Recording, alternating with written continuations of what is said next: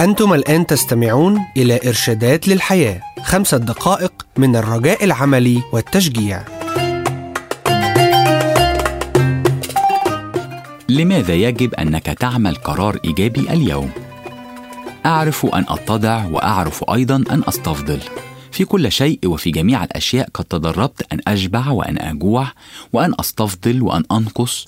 أستطيع كل شيء في المسيح الذي يقويني. في لبي أربعة والأعداد 12 و13 منذ عدة سنوات التحق الشاب بول ويتكر وكان عمره 18 عام بجامعة إكسفورد إكسفورد بإنجلترا ليدرس البكالوريوس في الموسيقى.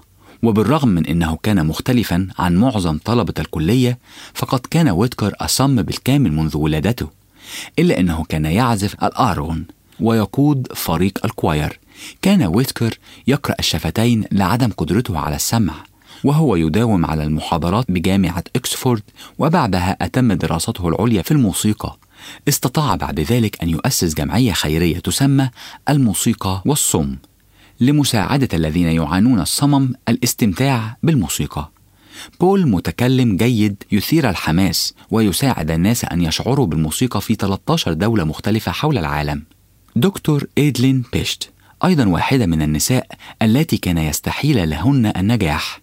ففي طريقها إلى المنصة لاستلام درجة الدكتوراه في علم النفس السريري والمشورة وقف تحية لها آلاف من المهنئين في جامعة أورجن وصفقوا لها لم يكن العمى هو وحده الصعوبة الوحيدة التي انتصرت عليها فرغم من ترددها مناقشة بعض التفاصيل عن حياتها المبكرة إلا إنها أخبرت أحد المراسلين إنها قضت معظم شبابها في بيوت لتأهيل الأحداث. هناك بدأت تعاطي الهيروين الذي أدى لإلحاق الأذى لبصرها ولكي تستطيع تمويل إدمانها للمخدرات لجأت بيشت للجريمة في الشارع. تمكنت من الإقلاع عن المخدرات ولكنها وقعت في حبال الخمر. بعد ذلك صنفت كعمياء قانونياً. البطل الغير معروف في هذه القصة الحقيقية هي بيث شميدت. كانت هي المترجمة والمرافقة لها وهي التي عضدت نفسها وإيدلين.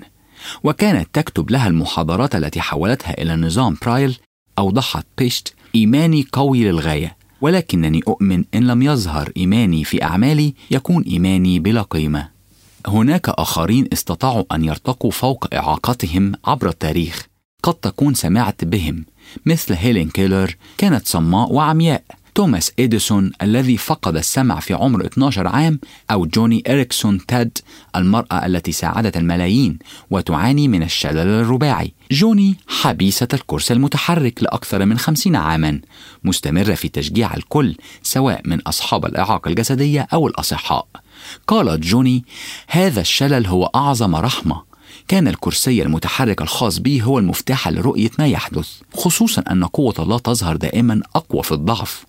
أجلس هنا سعيدة. إنني لم أشفى خارجيا لكنني سعيدة لشفاء الداخلي. شفيت من التركيز على رغبات وأماني الذات. كان ممكن لجوني أنها تتوقف وتستسلم ومن كان يلومها لو كانت فعلت ذلك؟ لكنها لم تفعل. في نقطة ما لابد لجوني ودكتور بيشت والموسيقي ويتكر إنهم كفوا عن الشعور بالشفقة على أنفسهم وبدأوا في أخذ خطوات إيجابية. ولكن هناك نوعا آخر من الإعاقة يجب أن نفكر فيه. ليس مهم كيف نسمي هذه الإعاقة لكن عندما تسمح بشيء أي شيء أن يحرمك من الإمكانيات الممكنة الممنوحة من الله تصبح نوع من الإعاقة. جيان كارلو مينوتي وصفها بهذه الطريقة.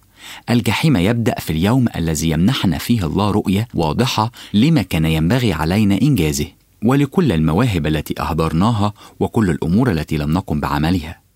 ربما أعظم إعاقة ليست هي ما تضر السمع أو النظر مع قسوتها إنما الإعاقة الأعظم هي إعاقة الروح التي تدفعك للاستسلام ولدخول حالة من قبول الواقع التي تخنق حقيقة كونك شخص فريد وتجعلك تهزم بعدم المبالاة والشعور بالنقص. تقول جوني إريكسون تاد ربما أن المعوقين فعليا هم الذين لا يحتاجون كثيرا إلى الله. نعم إن أعظم إعاقة هي إعاقة الروح والنفس التي تمنع الله من العمل في حياتك.